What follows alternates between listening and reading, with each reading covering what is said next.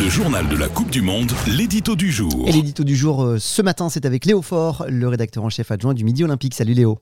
Salut Reda, salut à tous. Ce matin, lumière sur l'arbitrage. C'est parti, on met les pieds dans le plat, euh, Léo. Le combat est lancé là aussi. Oui, on parlait d'arbitrage et même plus précisément de communication autour de l'arbitrage.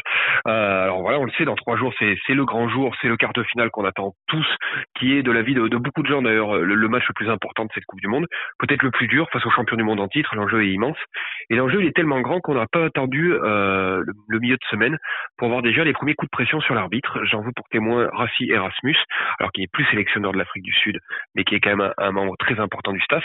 Et dès sa première présence en conférence de presse, eh ben, il a mis la pression sur l'arbitre en déclarant que les Français étaient des joueurs qui savaient très bien simuler pour mettre en valeur les fautes des autres, en déclarant également que le bruit et l'ambiance qu'ils avaient connus à Marseille en novembre avaient influencé sur l'arbitrage, et donc qu'il craignait un scénario similaire pour la rencontre de dimanche.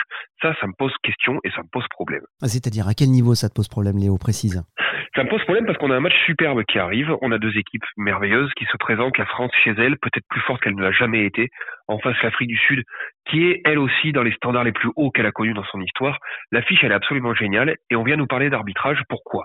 Parce que ce match, il s'annonce d'abord comme un immense combat, donc avec une répétition de zones de collision, de, de zones d'impact, de jeu au sol, où on le sait, l'arbitrage va effectivement avoir un rôle très important, permissif, pas permissif, euh, jusqu'à quel point il va laisser les, le combat se dérouler. Monsieur Ben puisque c'est lui qui arbitrera les Néo-Zélandais, euh, ça va avoir une importance sur l'issue du match, c'est évident. Mon problème, c'est qu'aujourd'hui, on ne parle plus de sport quand on parle d'arbitrage, et c'est devenu une tendance assez globale. Avant et après les matchs, on s'inquiète plus de savoir qui va arbitrer, comment il va arbitrer, quel impact il aura, et après match, quel impact il a eu. Ce qui m'embête, c'est qu'aujourd'hui, on a surtout un super moment qui se présente, avec une ambiance qui s'annonce fabuleuse en tribune, peut-être un des plus grands matchs de l'histoire du rugby français, et j'aimerais qu'on parle surtout de ça. Mais il est malin, Rassi Erasmus, lui, il amène le terrain sur ce qui l'arrange, de la communication, et donc il met un coup de pression à M. O'Keefe, sachant pourtant ce qu'il oublie de préciser, c'est qu'il aura des relations avec l'arbitre pendant la semaine, comme les Français, c'est dans le protocole normal de World Rugby.